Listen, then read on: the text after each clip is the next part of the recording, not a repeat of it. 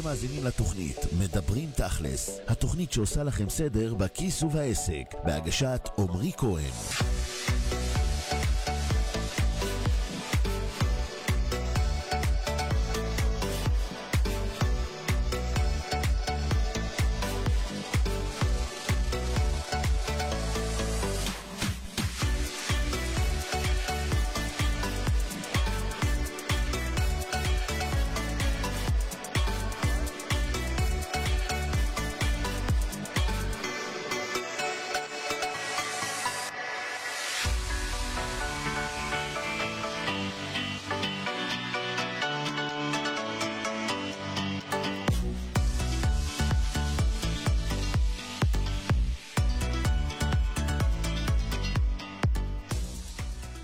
בוקר טוב לכולם, שבוע טוב, יום ראשון, קצת אחרי אחת עשרה, אנחנו בפרק נוסף של מדברים תכלס, התוכנית שעושה לכם סדר בכסף, בעסק ובראש. והיום איתנו נמצא אורח מיוחד וקרוב, אליי לפחות, ברמה האישית, ברמה העסקית. אז מי מכם שרואה אותנו כבר במצלמות, בשידור חי בווידאו, יכול לראות את יוסי שרביט. וולקאם יוסי, מה שלומך? בוקר טוב לכולם. אתה אומר לכולם עורך מיוחד או שאני באמת מיוחד? לכולם אני אומר עורך מיוחד. לכולם, סתם, סתם, לא לכולם. רק לאלה שבאמת מיוחדים. איזה כיף. מה שלומך? בסדר גמור, איך אתה? מצוין, מצוין. יאללה, קודם כל בוא תספר לאנשים, מי אתה? קודם כל אנחנו אחרי כמה ימים של עשייה מטורפת ביחד. יאללה, תספר עליי. אנחנו גם נדבר על זה בסוף. יאללה. אבל קודם כל שיכירו אותי. מעולה, אז יאללה, מי אתה? ואז יכירו אותך. אז אני יוסי שרביט, בן עשרים ושמונה מרמת גן. ותאמת, בשש שנים האחרונות היה לי חברה שנקראת מקסיטורס, שהקמתי וניהלתי. זה כל העיסוק שלה היה טיסות למקסיקו, טיולים, והגיעה הקורונה. אני אומר תודה על הכל. סגרה את הכל, פיתרנו שמונה עובדים. היא לא סגרה, אתה סגרת. היא הלצה אותי, היא אמרה לי... לגמרי, לגמרי. אני פה להרבה זמן נראה לי, אז... נכון, תחום התיירות באמת אחד התחומים שכמעט ולא היה אפשר להיות גמישים מספיק כדי לשנות משהו, באמת להבדיל מהרבה דברים, למשל מסעדות, כן. אפילו היוקרתיות שבהן עברו לכל מיני טייק-אוויים. אפילו היוקרתיות ביניהם סגרו גם. נכון, וחלק סגרו, בהחלט, נכון, נכון. גם של השפים. נכון, אבל בתחום התיירות באמת פשוט סגרו את השמיים. אז מי שלא יכל, אתה יודע, אולי לעבור מתיירות חוץ, אולי לתיירות פנים, אבל גם היא נפגעה. בקיצור, באמת תחום התיירות היה אחד התחומים שהיה מאוד מאוד קשה. למי שיזם אמיתי פעל. בדיוק, יפה. ולא ישב בבית. אז פעלת, והחלטת לסגור, ו... התחלתי לעשות uh, דברים שלי לסגור, והתחלתי, מה שנקרא, לחפש את עצמי. קודם כל חקרתי את עצמי, עשיתי הרבה קורסים בהתפתחות אישית, והבנתי הרבה הרבה דברים על עצמי, שלא הבנתי בתקופה שהייתי, אתה יודע, בתוך העסק, mm-hmm. ועברתי את תחום היועץ עסקי.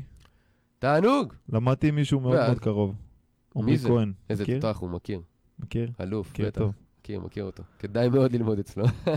אישית, אישית, רק אישית. ואז?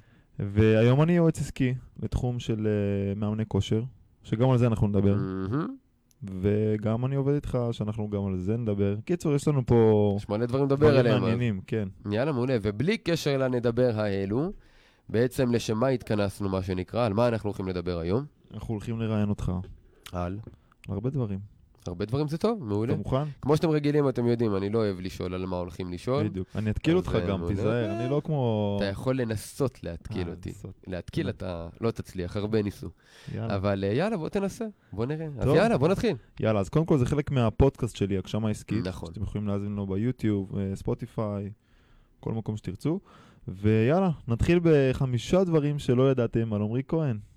זה אתה אומר או אני אומר? אני אומר, ברור שאני. חשבתי שכבר אני צריך לחשוב על זה, כי זאת הייתה השאלה הכי קשה. כן? לגמרי. אתה יודע מה כך לא, סתם, סתם. מה לא יודעים עליי, עזוב. אולי ניתן את זה בסוף. טוב, אז עומרי אבא לשלושה ילדים. אמת. עדיין לא פגשתי אותה. שני בנים ובת. זהו, השלישית נולדה ממש לפני שלושה שבועות. חודש. הזמן עובר, אתה יודע. נכון, נכון. אז כל מי שלא אמר לו מזל טוב, זה הזמן, להגיב לו ביוטיוב.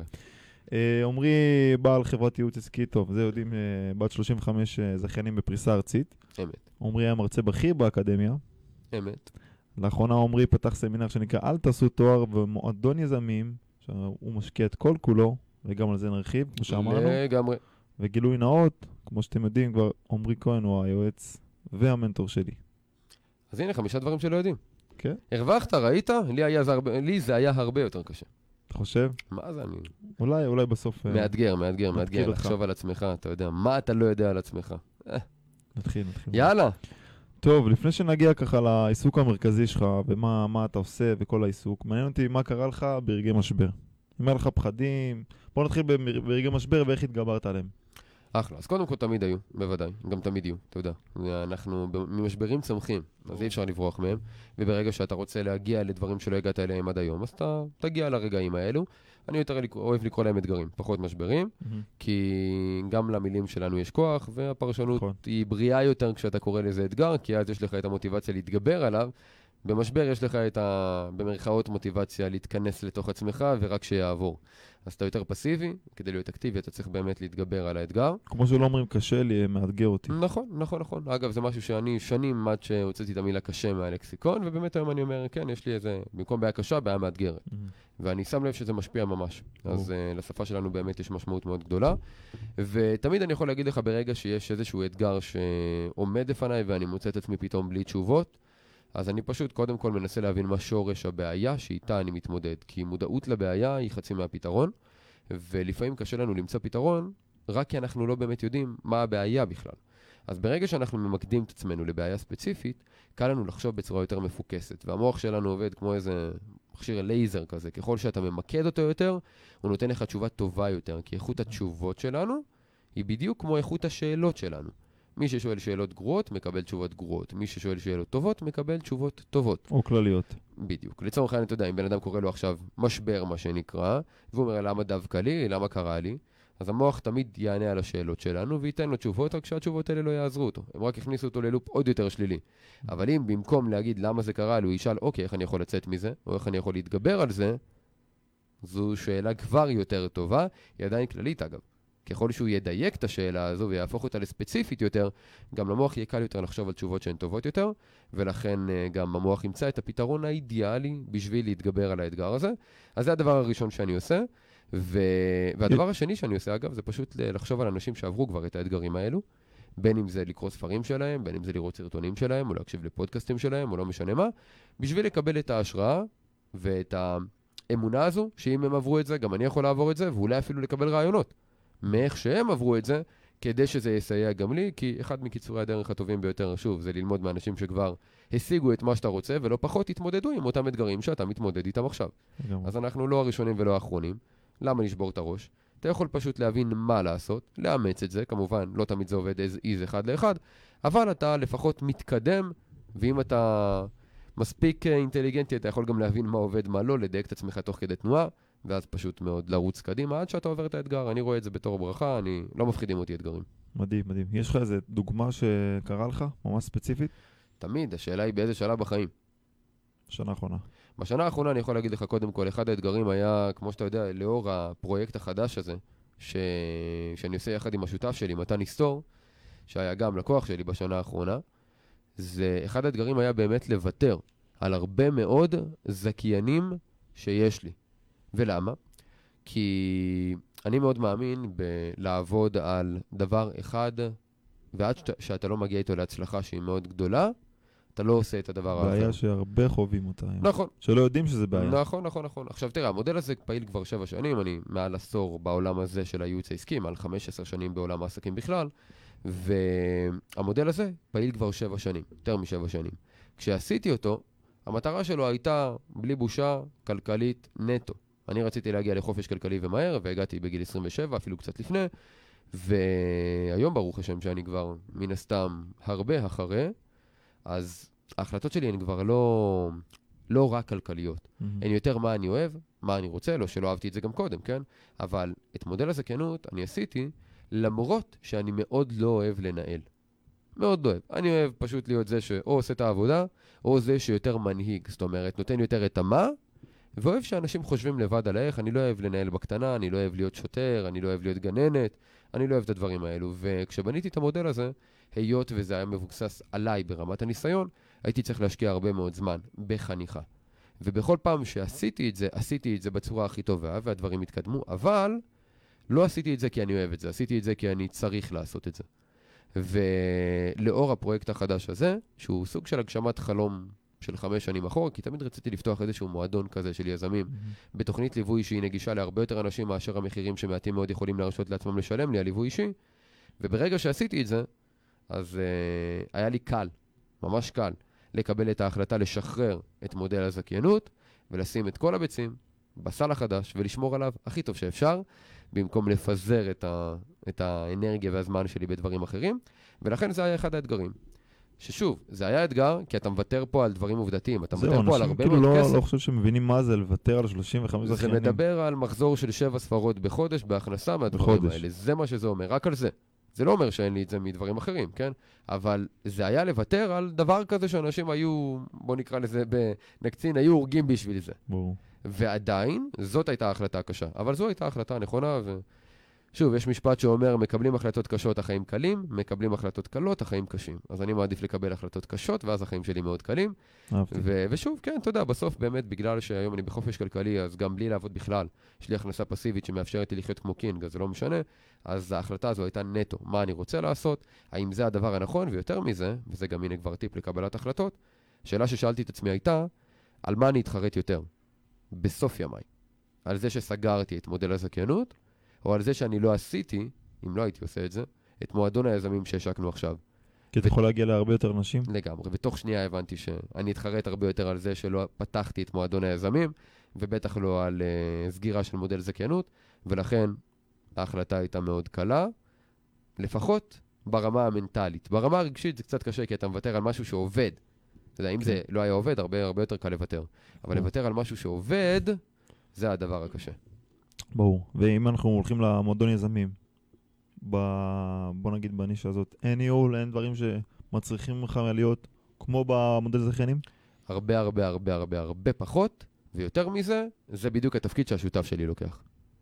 אז ברגע שבנינו את המודל הזה יחד, הבנו בדיוק מה כל אחד אוהב וטוב בו.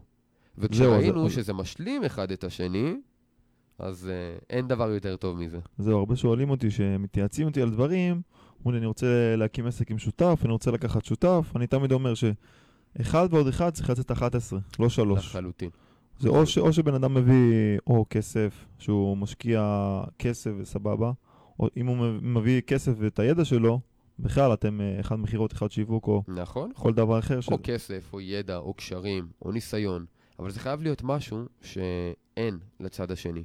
יש הרבה חבר'ה צעירים במיוחד שרוצים להקים עסקים ומקימים את זה ביחד כי זה נחמד יותר. עם החבר הכי טוב שלו. וזה שטות. כי בסוף אתם לא תורמים שום דבר. אתם עושים את אותה עבודה. או שאתם מתחלקים בעבודה אבל תכלס כל אחד יכל לעשות את זה לבדו. נכון. ו- ואתם מתחלקים ב-חמישים אחוז מההכנסה. ובוא נגיד את זה ככה, זה, זה חתונה קתולית. מי שלא יודע זה... נגמרי, אתה גם בעסק שלך היית עם שותף, לא, נכון? לא. לא היה שותף? לא היה איזה משהו בתיירות? או שהוא היה עובד שלך? הוא היה סמנכ"ל שלי. אה, סמנכ"ל עובד, אבל לא שותף. לא. אחלה. היה כמו שותף בהרגשה. ברור, בהרגשה, ברור, אבל לא על הנייר. לא, לא. אחלה. אולי. תגיד לי, מבחינת פחדים, יש לך איזה פחד היום, או פחד שהיה לך והתגברת עליו? היה ונשאר פחד מכישלון. אני פוחד פחד מוות להיכשל, ו... פשוט, אתה יודע, דיברנו על זה בסמינר. נכון. זה היה מסר מאוד מאוד חזק. ואולי נדבר על זה גם כאן. בסוף, אני לא חושב שצריך להתגבר על כל הפחדים. לא חושב. יש פחדים שכן צריך להתגבר עליהם, אם הם מונעים ממך לעשות את מה שאתה צריך לעשות כדי להצליח. אבל יש פחדים שאתה יכול למנף אותם, וכמאמר הקלישה בהיפוך אותיות פחד זה דחף, ואתה יכול באמת להפוך אותם לאיזשהו משהו שדוחף אותך. ואצלי פחד מכישלון מפחיד אותי מאוד, ולכן הוא דוחף אותי להצטיין. Mm-hmm. ולמה? לא כי אני שואף להצטיין, אלא כי פשוט הוא דוחף אותי לעשות כל מה שאני יכול כדי להימנע מכישלון. ואז אני עושה הרבה יותר ממה שאני צריך לעשות, וכתוצאה מכך אתה גם בסוף עושה יותר ממה שכולם עושים, ואז אתה גם מצטיין ומשיג תוצאות הרבה יותר טובות. אז מבחינתי, הפחד מכישלון שלי הוא אחד ה- ה- מגורמי המוטיבציה החזקים ביותר, שעזרו לי להצליח ולהגיע לאן שהגעתי. ואני עדיין פוחד פחד מוות מכישלון, בכל פעם שאני עושה משהו, תמיד התמונה הראשונה שרצה לי זה, מה אם זה לא יעבוד, מה אם זה ייכשל, וזו בדיוק זריקת המוטיבציה שאני צריך כדי לעשות את כל מה שצריך כדי שזה יצליח. אז ככה עבורי לפחות, אני הופך את הפחדים שלי למשהו שמניע אותי, וזה אחלה. אם אתה מוצא דבר כזה, אם זה עוצר אותך מלעשות את הדברים שאתה צריך לעשות כדי להתקדם, אז כן, בהחלט צריך להתגבר על הפחד, וזה כבר אה, סיפור אחר. הפחד זה טוב. אני מבחינתי פחד זה אומר שאתה חי. לחלוטין, זה גם אומר שאתה צומח. לגמרי, לגמרי. ואיך הסביבה שלך הגיבה לכל השינוי הזה שאתה עכשיו עוזב שלושים וחמישה זכיינים ועובר לפרויקט, ואתה יודע, בנה משפחה מבוסס? תראה, תמיד מן הסתם זה מה אתה משוגע. כולם, לא משנה מי, כל בן אדם, גם זר, שאתה יודע, זר, בוא נגיד עכשיו לקוח הגיע אליי לאיזו פגישה ושומע על זה, ישר, מה, כאילו, למה, מה, למה לעשות? זה אומר שאתה בדרך הטובה.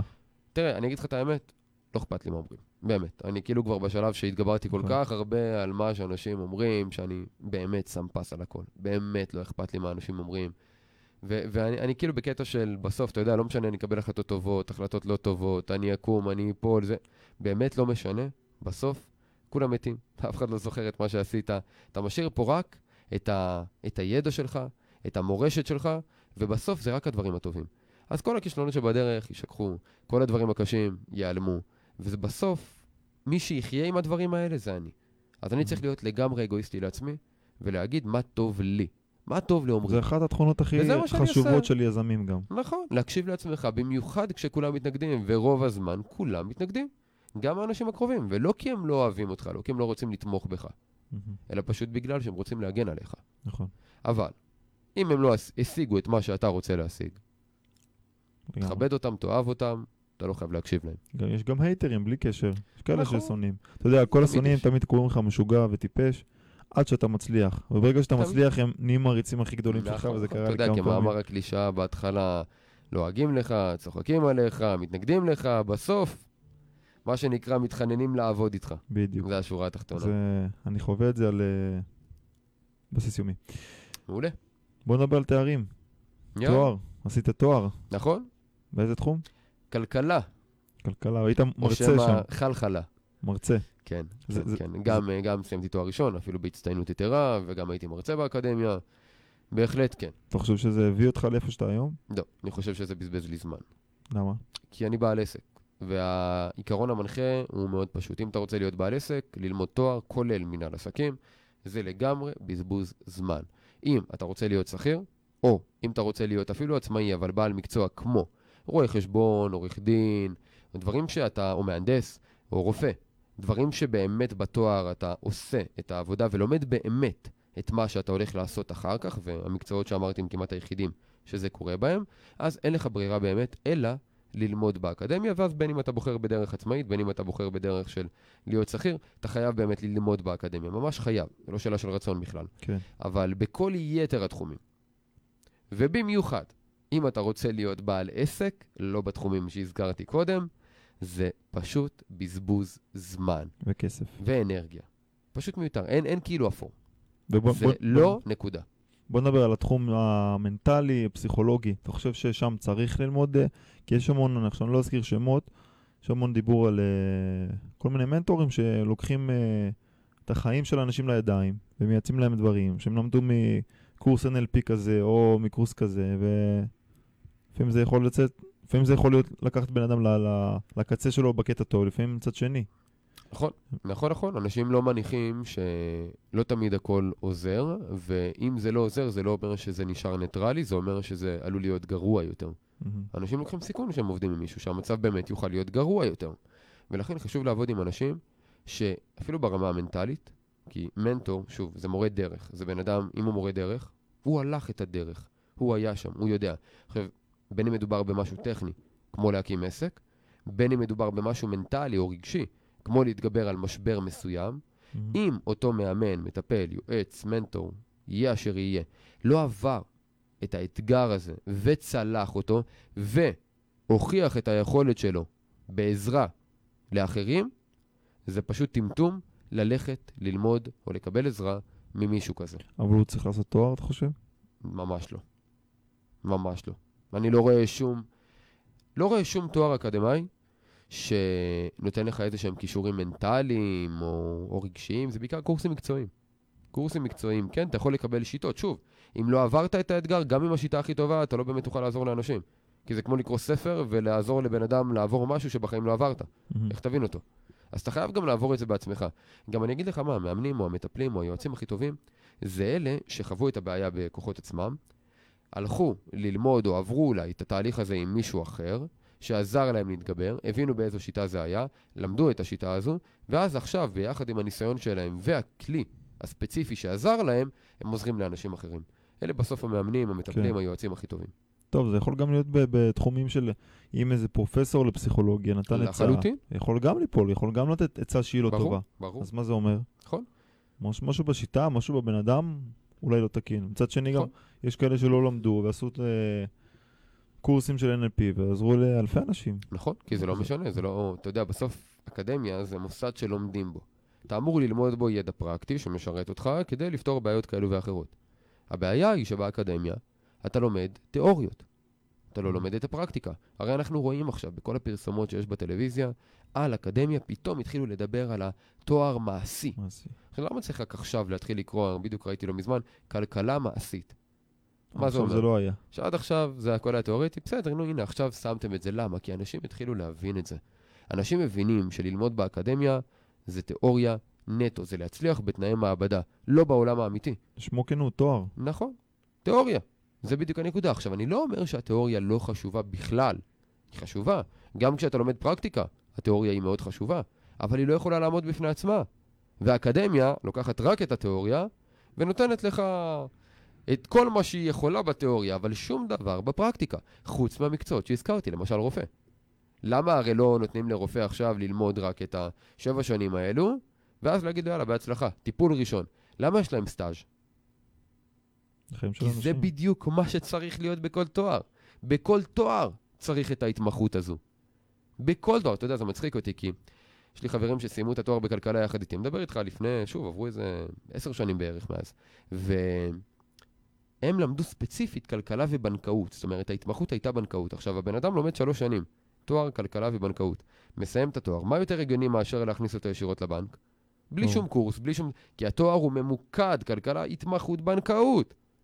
ועדיין הוא צריך קורס מקצועי שלושה חודשים של הבנק. אתם מבין? שלוש שנים הבן אדם למד תואר בכלכלה, התמחות בבנקאות, ועדיין צריך קורס מקצועי שלושה חודשים של הבנק. איפה ההיגיון? בתכלס. איפה ההיגיון? אין היגיון. אין. וזה למה האקדמיה לא רלוונטית, עד שהיא, או מישהו שם, יבין שזה צריך להיות תכלס, צריך להיות פרקטי, ואז, אתה יודע, אין לי בעיה עם האקדמיה, אין לי בעיה עם המוסד, זה כמו בית ספר לכל דבר ועניין. אין לי בעיה, אני הכי בעד לימודים. יש לי בעיה עם זה, שמה שלומדים, זה לא מה שמשתמשים בו, זה הכל. ומבחינתי, אם אתה לומד משהו, וזה לא מה שעובד בעולם האמיתי, למה ללמוד מלכתחילה? גם הרבה חומרים ישנים, ועד ש... עד שמשנים תוכנית לימודים, בירוקרטיה. לחלוטין. נותן, לוקח לחלוטין. הרבה זמן. ואם אני רוצה להיות שכיר בכיר? אז אין לך ברירה אלא ללמוד תואר, ולא רק ראשון, אלא גם שני, ואולי אפילו דוקטורט. וגם, וגם זה לא מבטיח לך. כי אתה חייב גם להיות עובד טוב, ברור. אבל פשוט מאוד, ב... בתור שכיר, כדי להתקדם, הם מסתכלים גם על הידע, לא משנה עכשיו אם הוא משרת אותך או לא. נכון. מבחינתם, תואר שני עדיף מתואר ראשון, תואר שלישי עדיף מתואר שני. למה? כי אתה חכם יותר, כאילו, כן? וזה גם, אגב, מה שמנציח את, ה- את האקדמיה. אתה יודע, אני תמיד אומר, זה העסק הכי טוב, ומי המציא את האקדמיה? כנראה, אתה יודע, היזמים שפתחו את העסקים הגדולים ורוצים שהעובדים שלהם ימשיכו ללמוד, אז אתה יודע, בסוף אתה הולך, אתה מוציא מלא כסף על האקדמיה, וזה מנציח את עצמו, כי בסוף פעם תואר ראשון היה מספיק. עכשיו יש לך יותר מדי אנשים עם תואר ראשון, אז צריך תואר שני. עוד מעט יהיה יותר מדי אנשים עם תואר שני, מה יגידו לך? כדי להיות, לא יודע, העובד הכי פשוט, צריך אולי להיות עם תואר דוקטור? הרי זה אף פעם לא ייגמר. אף פעם לא ייגמר. ולכן גם האקדמיה היא סוג של, אתה יודע, מקומות עבודה כשכירים. יוצרים צורך לאקדמיה, ולכן היא גם תמיד תישאר, לצערי הרב. במודל הזה אפילו. כי זה לא משנה, זה לא בגלל הלימודים. זה בגלל התעודה שאתה מקבל, ובגלל עצם העובדה שאם יש לך תואר ראשון, ואתה מנסה להתקבל לעבודה מסוימת, יהיה לך יתרון על פני זה שאין לו תואר. אז מי שרוצה להיות שכיר, פשוט חייב ללמוד באקדמיה. אם לא, יקחו את זה שיש לו תואר. זה הכל. גם אם אתה הרבה יותר חכם ממנו. יש גם מקומות שנותנים לך מלגה בשביל ללמוד, רק בשביל שתקבל משכורת יותר גבוהה. נכון, נכון. זה אבסורד. לחלוטין. אבל מה שנקרא, דיברנו מספיק על האקדמיה. כן. שהתמודדו עם הצרות שלהן בעצמם. ואם כבר דיברנו על האקדמיה, אז נעשה רגע הפוגה קטנה של שלוש דקות לשיר קטן, ואנחנו נחזור להמשך הרעיון מיד לאחר מכן. חזרתם אלינו, אחרי הפוגה קלה, אנחנו ממשיכים עם יוסי שרביט, יוצר הפודקאסט הגשמה עסקית. הגשמה עסקית. אז דיברנו כאן על כל מיני דברים, מי מכם שלא מקשיב לנו בשידור חי, מוזמן יהיה לצפות בשידור החוזר בערוץ היוטיוב שלי, או בפודקאסט של יוסי, הגשמה עסקית. יאללה יוסי, ממשיכים. ממשיכים. טוב, שומעים אותנו עכשיו על הרבה בעלי עסקים, יזמים. אני רוצה שתיתן להם טיפ, נאמבר אחת, לשיווק העסק שלהם. הכי פשוט. אם היית יכול לתת אחד לזכך. אני אגיד לך למה, הבסיס. מבחינתי, תבינו עם מי אתם רוצים לעבוד ותבינו עם מי לא. למה? זה הבסיס להכל. נישה. ברגע שאתה לא מבין את הדבר הזה, אתה משווק לכולם, ואם אתה משווק לכולם, נכשלת בשיווק, נקודה. זה הכל. עכשיו, ברור שיש עוד מיליון ואחד דברים. ברור. אבל אם הייתי צריך לבחור אחד, הייתי בוחר תמיד את היסודות. וכי, אתה יודע, אם אתה עושה טעות ביסודות, הבית מתמוטט, ולצערנו זה כבר לא דוגמה. לצערי, בתקופה האחרונה אנחנו שומעים אשכרה על בניינים שמתמוטטים, בגלל יסודות גרועים, אז זה כבר באמת נהיה מפחיד. אבל באמת, בסוף, כשאתה רוצה לתת את הטיפ הכי טוב, תמיד תלך לטיפ שהוא השורש של השורש של השורש, ובעיני השורש של השורש זה להבין באמת עם מי אתה רוצה לעבוד. כל כך הרבה אנשים בתוכנית, בדרך אני מעלה מאזינים לשידור, וכל הזמן אומרים לי איך להביא לקוחות לעסק, ואיך להביא, והאם להיות בפייסבוק, והאם להיות שם. שנייה, מי הלקוחות שלך? מה אתה אומר להם?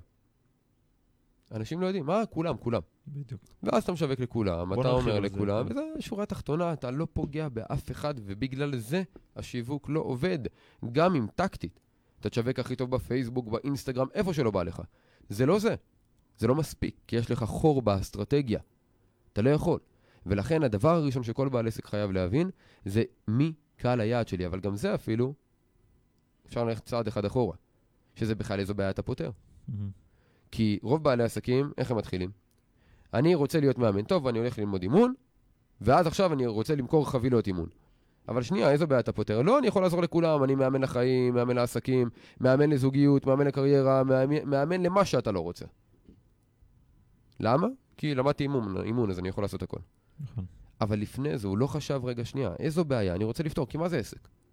עסק ומה שהוא מציע בתוכו, המוצרים והשירותים שלו, זה פתרונות לבעיות מסוימות.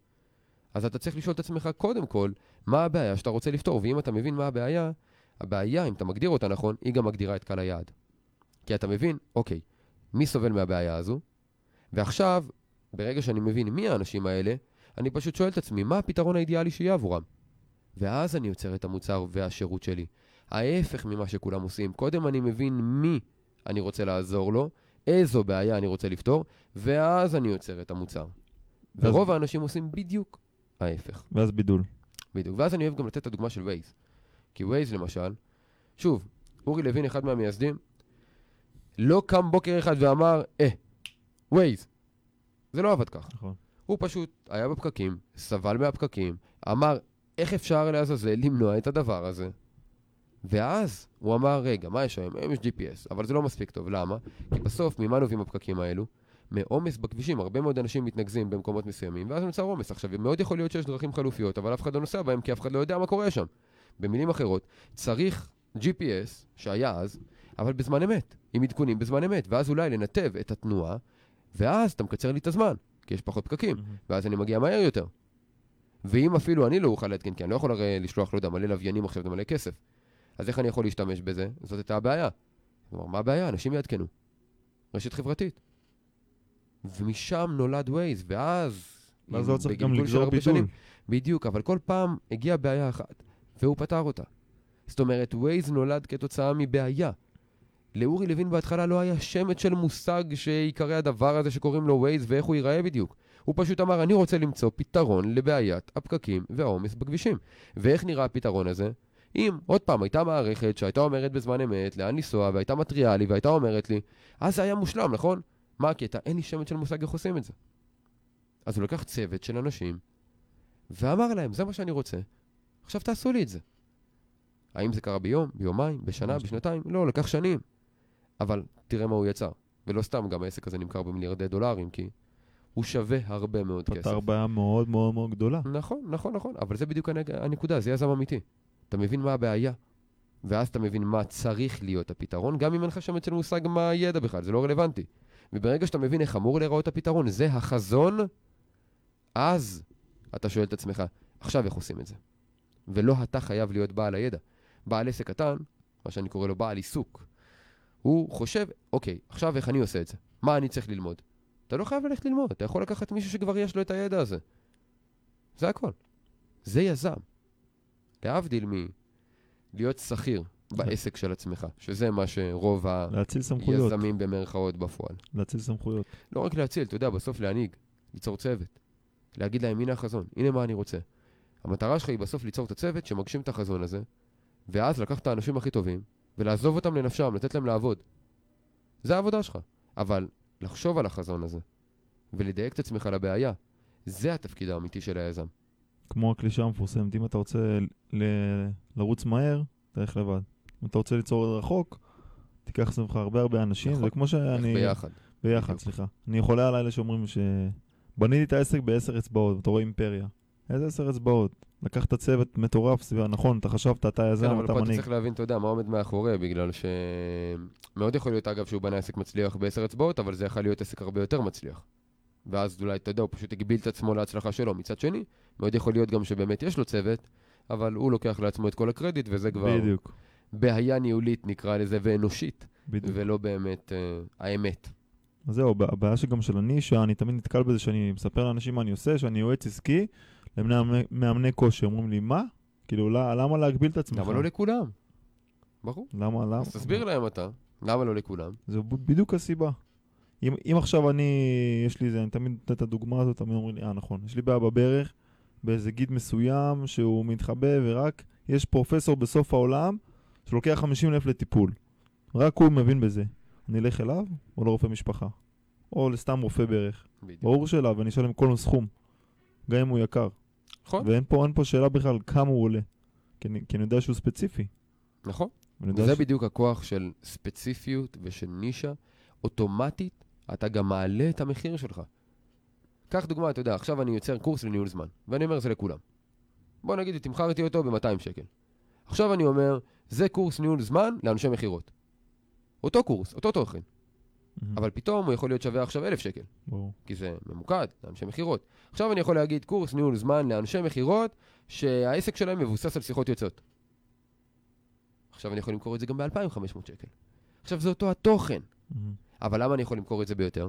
כי אותו איש מחירות שעושה שיחות יוצאות, יחפש קורס כזה. נגיד, יא, זה אז אני. יגיד, טוב, יש לי קורס ניהול זמן לכולם, יש לי קורס ניהול זמן לאנשי מחירות, אבל בוא נפה, יש לי קורס ניהול זמן לאנשי מחירות שעושים שיחות יוצאות, זה בול אני. זה יתפוס אותו. ברור שאני מוכן לשלם על זה יותר, כי זה מדויק לי. ולפעמים זה באמת יכול להיות אותו התוכן. אבל זה מה שזה עושה. המיקוד הזה בנישה, מעבר לזה שכמובן, אתה יודע, במסר, אתה מדויק יותר, ואז הבן אדם שרואה אותך באמת אומר, כן, זה בשבילי, והוא פונה. אחרת זה כללי מדי ואז לא קורה כלום. גם ברמת המחיר, אוטומטית, אתה יכול לגבות הרבה יותר. נכון. בלי להתאמץ. רק מעצם העובדה שדייקת את עצמך לנישה מסוימת. הדיוק הזה, אני רוצה שתבינו, שברגע שאתם מדייקים את זה, הבידול עולה אוטומטית, יבואו יותר אנשים, והדבר הכי חשוב זה גם השיווק שלך נהיה אוטומטית בשנייה. תראו ב- ב- איך בשלוש שניות אנחנו משווקים עם כותרת מדהימה, איש מחירות, עושה שיחות יוצאות, זה הקורס בשבילך לניהול זמן. בשנייה, לא צריך להתאמץ בשיווק. עשית פעולה יחידה של נישה, פתרת אולי שבעים שמונים אחוז מהשיווק שלך. נכון, נכון, זה הבסיס. לכן עוד פעם, אם הייתי צריך לתת טיפ אחד, לגמרי הייתי הולך למקום הזה של קהל היעד, כי אם היסוד הזה יהיה טוב, וכמובן בהנחה שאתה יודע, גם היסודות הבאים יהיו בהלימה. לקהל היעד יש הרבה, שזה תמיד מצחיק אותי. עושים עבודה כל כך קשה כדי למצוא את הנישה, ואז פשוט מתעלמים ועושים את כל הדברים שהם לא אמורים לעשות. כאילו, הגדירו נישה, הבינו מי הלקוחות שלהם, ועדיין מדברים לכולם. הגדירו נישה, ועדיין משווקים בכל הערוצים, ולא רק איפה שהקהל שלהם נמצא. הם כאילו מבינים את זה, במוח מבינים, תופסים את זה שצריך, מבינים את ההיגיון, מבינים למה, אבל במבחן התוצאה, כשזה מגיע ללוותר, או לדייק את המסר בדף הנחיתה, או בפרסום, או איפה שזה לא יהיה, הם לא מסוגלים. כי מפחדים להפסיד את כולם במרכאות. בדיוק. זה, אתה יודע, דיברנו על הסמינר שבדיוק היה בסוף השבוע האחרון. אתה יודע, באו מלא אנשים, ראית, אמרו, כן, אני מבין, אני מבין שצריך, אבל שמוע, זה מפחיד. זה מפחיד. צודקים, זה מפחיד, נכון, זה מפחיד לוותר על הקהל האחר. אבל תאמינו לי שמפחיד יותר, להוציא מסר שאף אחד לא מקשיב לכם. שאף אחד לא בא. מפחיד יותר להתחרות עם כולם על אותו קהל יעד ולגבות מחירים נמוכים יותר. מפחיד. מפחיד שבגלל זה העסק נסגר. מפחיד שבגלל זה אתם מפסידים הרבה מאוד כסף. זה מפחיד יותר. תשעים אחוז נסגרים. זה מפחיד. זה הסיבה המרכזית. בדיוק. השיווק. אז להתמקד, נכון, לכאורה, אתה מקטין את פלח השוק שלך. יש לך פחות לקוחות פוטנציאליים בעוגה. אבל כשאתה מתמקד, ואתה גם היחיד שעושה את מה שאתה עושה, כל הפלח הזה שלך. אז בסך הכל, אתה מרוויח פי כמה וכמה יותר. ואגב, בפחות עבודה, כי גם אז, כמו שאמרנו קודם, המחירים שלך פר לקוח גבוהים יותר. ואז אפילו אם אתה לא ממנף את עצמך בעובדים וכדומה, אפילו אם אתה עובד לבד, אתה עובד פחות ומרוויח יותר. אנחנו נכנסים פה לקטע של להתבטל. אתה יודע, עכשיו אתה היית עועץ שלי, כל מה שאמרת, אמן. זה, זה קטע מאוד מאוד חשוב, שאתה הולך לבן אדם שהשיג מה שאתה רוצה, ואתה מתחיל להתווכח, וזה אחד הדברים שאמרת שהתחלנו לעבוד, שאני רוצה אותך טבולה רסה. עזוב מה יש לך. נכון. מה שאני אומר, כביכול במרכאות קדוש, אתה יודע, לא עכשיו אני אומר לך לקפוץ מהגג, יש כאלה שמקצינים מה, כל דבר, ברור שלא. אבל תבינו ש... אנחנו אנשים הגיוניים, אתה יודע, אז אנחנו מדברים על זה במסגרת מה שאנחנו עובדים, לא בקטע של אמן להכל ולא משנה באיזה תחום. ברור, אבל אם אני הולך לתחום שלך ואתה עשית את זה, ועשית את זה להמון המון אנשים, אז למה לי, למה לשים את הראש המוגבל שלי מבחינת הגבלה, לא מבחינת טיפש? המוח שלי מוגבל, מוגבל ל, לרמת הידע העסקי שלי. נכון. אז למה, למה אני להכניס את המוח שלי אם אני יודע שהוא לא, לא הצליח להביא אותי, אם אני פה אצלך? מסיבה כלשהי. נכון. זה, זה בעיה אחד הדברים שתוקעים אנשים. אני נגיד עכשיו בתהליך של uh, חיתוב, אצל מאמן, אלוף, אפשר לעשות לו פרסומת. אתה מוזמן, אתה יכול. אורגידי, אתה אלוף, כל מי שלא מתלבט ללכת לאורגידי, עושה טעות. בכל מקרה, כל מה שהוא אומר, אמן. ויש לי ניסיון שאולי עשר שנים בתחום הזה, של כושר, של תזונה, ואני רואה תוצאות מדהימות. מעולה. אבל למה זה? התבטלתי. נכון. לא, לא, לא מתווכח, אומר ככה, עושה ככה. נכון. עושה, אומר ככה, עושה ככה. נכון. והנה, יש תוצאות. אתה יודע, יש הרבה אנשים שאוהבים ללמוד מהרבה אנשים. עכשיו אני אומר, אין בעיה. אתה יכול ללמוד. אבל בשביל להעשיר את עצמך. אם נכנסת לתהליך עבודה, אישי, קבוצתי, לא משנה מה, עם מנטור ספציפי, דבר ראשון שאני אומר, אצלי למשל, ללקוחות שבאים אלינו לתהליך ליווי אישי, אתה מנוי לרשימות תפוצה, ערוצי יוטיוב, של כל אלה שהם לא אני, אתה מוחק. אתה מוחק, אין לי בעיה. תעשה לך רשימה בצד, שתזכור לחזור אליהם אחר כך שנסיים, אל תפחד, לא ילכו לאיבוד, כן. אבל בזמן שאתה בתהליך איתי, אני לא רוצה שאף אחד יבלבל לך את המוח. כי סביר מאוד להניח, וזה מה שקורה, ש-תשעים אחוז לפחות מהדברים שאני אגיד לך, זה יהיה בניגוד למה שאלה יגידו לך. ואז אנחנו מבזבז מעלה זמן בלהתווכח או להסביר לך למה זה דווקא ככה, במקום שנעבוד ונתקדם. נכון. אז אתה קראת לזה להתבטל. אני אומר פשוט להתחייב לבן אדם אחד בכל זמן נתון. זהו. וזה לא רק, שוב, לא רק בתהליך ספציפי עם מישהו, אלא גם בידע שאתה צורך. כי פתאום שמעת משהו, ואני אמרתי משהו, בתוך תהליך ליווי אישי, ואז תגידי כן, אבל שמעתי שהוא אמר, למה? אז לך אליו, מה אתה... למה להעכב? למה להעכב? בדיוק. אז, אתה יודע, מה שנקרא, יש את הביטוי עשה לך רב, אז אני אומר, עשה לך מנטור אחד בכל זמן נתון. זה האמירה, זה הכל. אין לי בעיה שלך מיליון מנטורים. אבל כשאתה נמצא עם מישהו בתהליך אישי וקבוצתי, זאת אומרת, זה כבר נהיה ספציפי עבורך, תעיף את עצמך מכל השאר. אחרת, אתה לא תצליח. כי פשוט תראה כל כך הרבה דרכים שונות, שאתה לא תדע מה הדרך הנכונה, ואז מסכן גם אותו מנטור שמלווה אותך, כי הוא יצטרך להיות עסוק בלהסביר לך למה, במקום בלעשות איתך. נכון. בוא נדבר על המילה מנטור, שאנשים הרבה פעמים, אה, הוא מנטור, מפחדים. אז בוא רגע נעשה סדר על, על המילה מנטור. קודם כל מנטור זה בא מה... מיוון. Mm-hmm. זה היה בן של, אני לא זוכר, אבל הוא, הוא קוראים לו מנטור. מנטוריס, משהו כזה, והוא באמת אה, ייעץ לבן של המלך, איך להגיע למקום שהוא רוצה. אני לא ידעתי שיש מישהו כזה, קראו לו מנטור? אני יודע פשוט שמנטור זה מורה דרך בשפה. זה על שם מישהו, זה על שם מישהו. אוקיי, מוזר, לא ידעתי. כן, אז מה דעתך במילה הזאת? שוב, מבחינתי, מנטור זה בן אדם שהשיג את מה שאתה רוצה, נקודה. זה הכל, בכל תחום. אתה, כל אחד תכלס, כל בן אדם הוא מנטור. כל בן אדם. השאלה היא מה עוזר לאנשים להשיג. אם אתה עוזר לבן אדם להשיג משהו שהשגת, גם ילד בן שש יכול להיות מנטור לילד בן חמש לצורך העניין. זה לא משנה. אם הוא ילמד אותו להשיג משהו שהוא השיג. כל אחד הוא מנטור. איפה הבעיה מתחילה? שאתה קורא לעצמך מנטור, ואתה עוזר לאנשים להשיג משהו שלא השגת. בדיוק.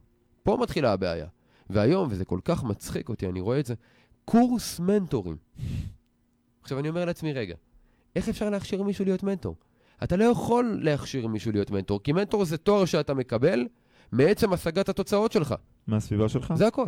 גם לא מהסביבה. אתה יכול לקרוא לעצמך מנטור באותה שנייה, שוב, שאתה מלמד מישהו להשיג את מה שהשגת. זה הכל. גם בעל עסק שיש לו לקוח אחד, יכול להיות מנטור לבעל עסק שרק פתח. אבל לאן הוא יוכל להוביל אותו? עד לפה, עד ללקוח האחד. בדיוק. מהלקוח האחד, הוא לא יכול להוביל אותו, כי הוא לא הגיע אל זה. אבל הוא עדיין מנטור, לאלה שרוצים להיות בעלי עסקים. אז הוא יכול לעזור להם אולי לגבש את הרעיון, הוא יכול לעזור להם להביא את הלקוח הראשון. הוא מנטור, נקודה. אבל תראה לי אחד שיבוא ויגיד, אני מנטור ואני יכול לעזור להגיע ל-X לקוחות בחודש, או ל-X הכנסה בחודש. אני לא יכול להיות מנטור לאנשים שרוצים להיות מיליארדרים. דרך אגב, אם הוא היה עושה את זה, הוא היה מביא מלא לקוחות. נישה. בדיוק. אז באותה מידה, אנשים, אתה יודע, לפעמים באים אליי ואומרים לי, רגע, אז אתה יכול להפוך אותי למיליארדר? אני אומר, לא, אני מיליונר.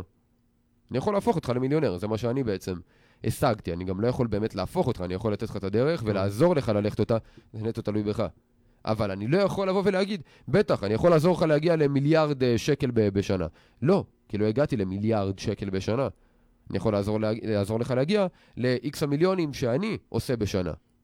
זה מה אני יכול לעזור לך. וזה משהו שיש, בסוף אתה יכול לא לספר על זה לאנשים. אבל בעיניי זה כבר נכנס ליושרה המקצועית שלך. כי אם אתה משקר לאנשים, אז אתה יודע מה, בסוף אתה גם לא תצליח לעזור להם להשיג את התוצאות, בסוף אתה טיפול. זה למה גם בין היתר תשעים אחוז מהעסקים נסגרים. אתה יודע, מדברים על תזרים מזומנים, על שיווק לא נכון, אין לקוחות, אבל בוא נדבר רגע על השורש, מה, מה זה אין לקוחות? למה אין לקוחות? הרי אם הוא היה עושה עבודה כל כך טובה, מה היה חסר לו לקוחות? רק מהפה לאוזן היו עומדים לו בתור. למה אין לו לקוחות? כי נגמרו הפריירים. כי עכשיו כבר אנשים מבינים שהוא לא יודע, כי אין לו המלצות, כי הוא לא מייצר תוצאות. זה למה הוא נסגר. זה השורש של אין לקוחות. זה לא רק שיווק. כי בסוף, אני תמיד אומר את זה, המוצר הוא כלי מצוין לשמר לקוחות. הוא כלי מצוין לשמר לקוחות. כי הרי אם המוצר שלך מצוין, אנשים ממליצו. שיווק הכי טוב. יביאו, בדיוק. אבל אם המוצר שלך לא מספק את הסחורה, אז אתה יודע, מה שנקרא, בן אדם יצא פרייר פעם אחת. ברור. אבל על הדרך הוא גם מספר לכל החברים שלא היה מה לא לבוא אליך. זה למה עסקים נסגרים היום. אצלי בעסק. ובגלל זה הם לא מצליחים לגייס לקוחות. בדיוק. אצלי בעסק, אתה מדבר על לקוח מביא לקוח, אז אצלי בעסק הייתי מטיס זוג, לא יודע, איך תבוא, זוג חברים, והם היו שולחים מישהו, והבן אדם הזה היה שולח מישהו, והיה כאילו, בשיא היינו איזה שמונה דורות, שבן אדם לפני שנתיים המליץ, עכשיו אתה, אתה, אתה מגיע, שמונה דורות, זה פשוט היה מטורף, כאילו. לחלוטין. תחשוב שאתה בונה ככה קהילה מטורפת. נכון. אתה לא צריך נכון. לשים שקל בשיווק. יש לא סתם עסקים שכבר פעילים מאה חמישים מאתיים שנה, אפילו יותר. זה מדהים לראות את זה בחו"ל. ראיתי עסקים ממש, דור אחרי דור, אחרי דור, אחרי דור, לא פרסום, לא שום דבר, העסק נראה אפילו, בדיוק כמו שהוא נראה לפני הרבה מאוד שנים. ועדיין עובד. כי המוצר... ואז אתה לא צריך להשקיע שקל בשיווק גם. הם השקיעו הרבה בהתחלה. ברור. אבל היום כבר לא, כי הפה לאוזן יש לו אפקט כזה, אקספוננציאלי כזה. מדברים על היסודות. בדיוק. כמה אתה השקעת בשיווק? אפס. אפס, אפס. בגאווה גדולה, אפס. עד היום. בכל העסקים שלי, עד היום, אפס. בסמינר שומעים את זה משתגעים. נכון. אז אפרופו סמינר, בוא נעשה לנו עוד איזו הפסקה קטנה, והשיר הבא, כי הבנתי שאמרת שאלה מהחבר'ה מהסמינר מקשיבים לנו בין היתר. נכון, נכון. אז מוקדש לכולכם השיר הבא, שנקרא אלוף העולם, של okay. חנן בן ארי.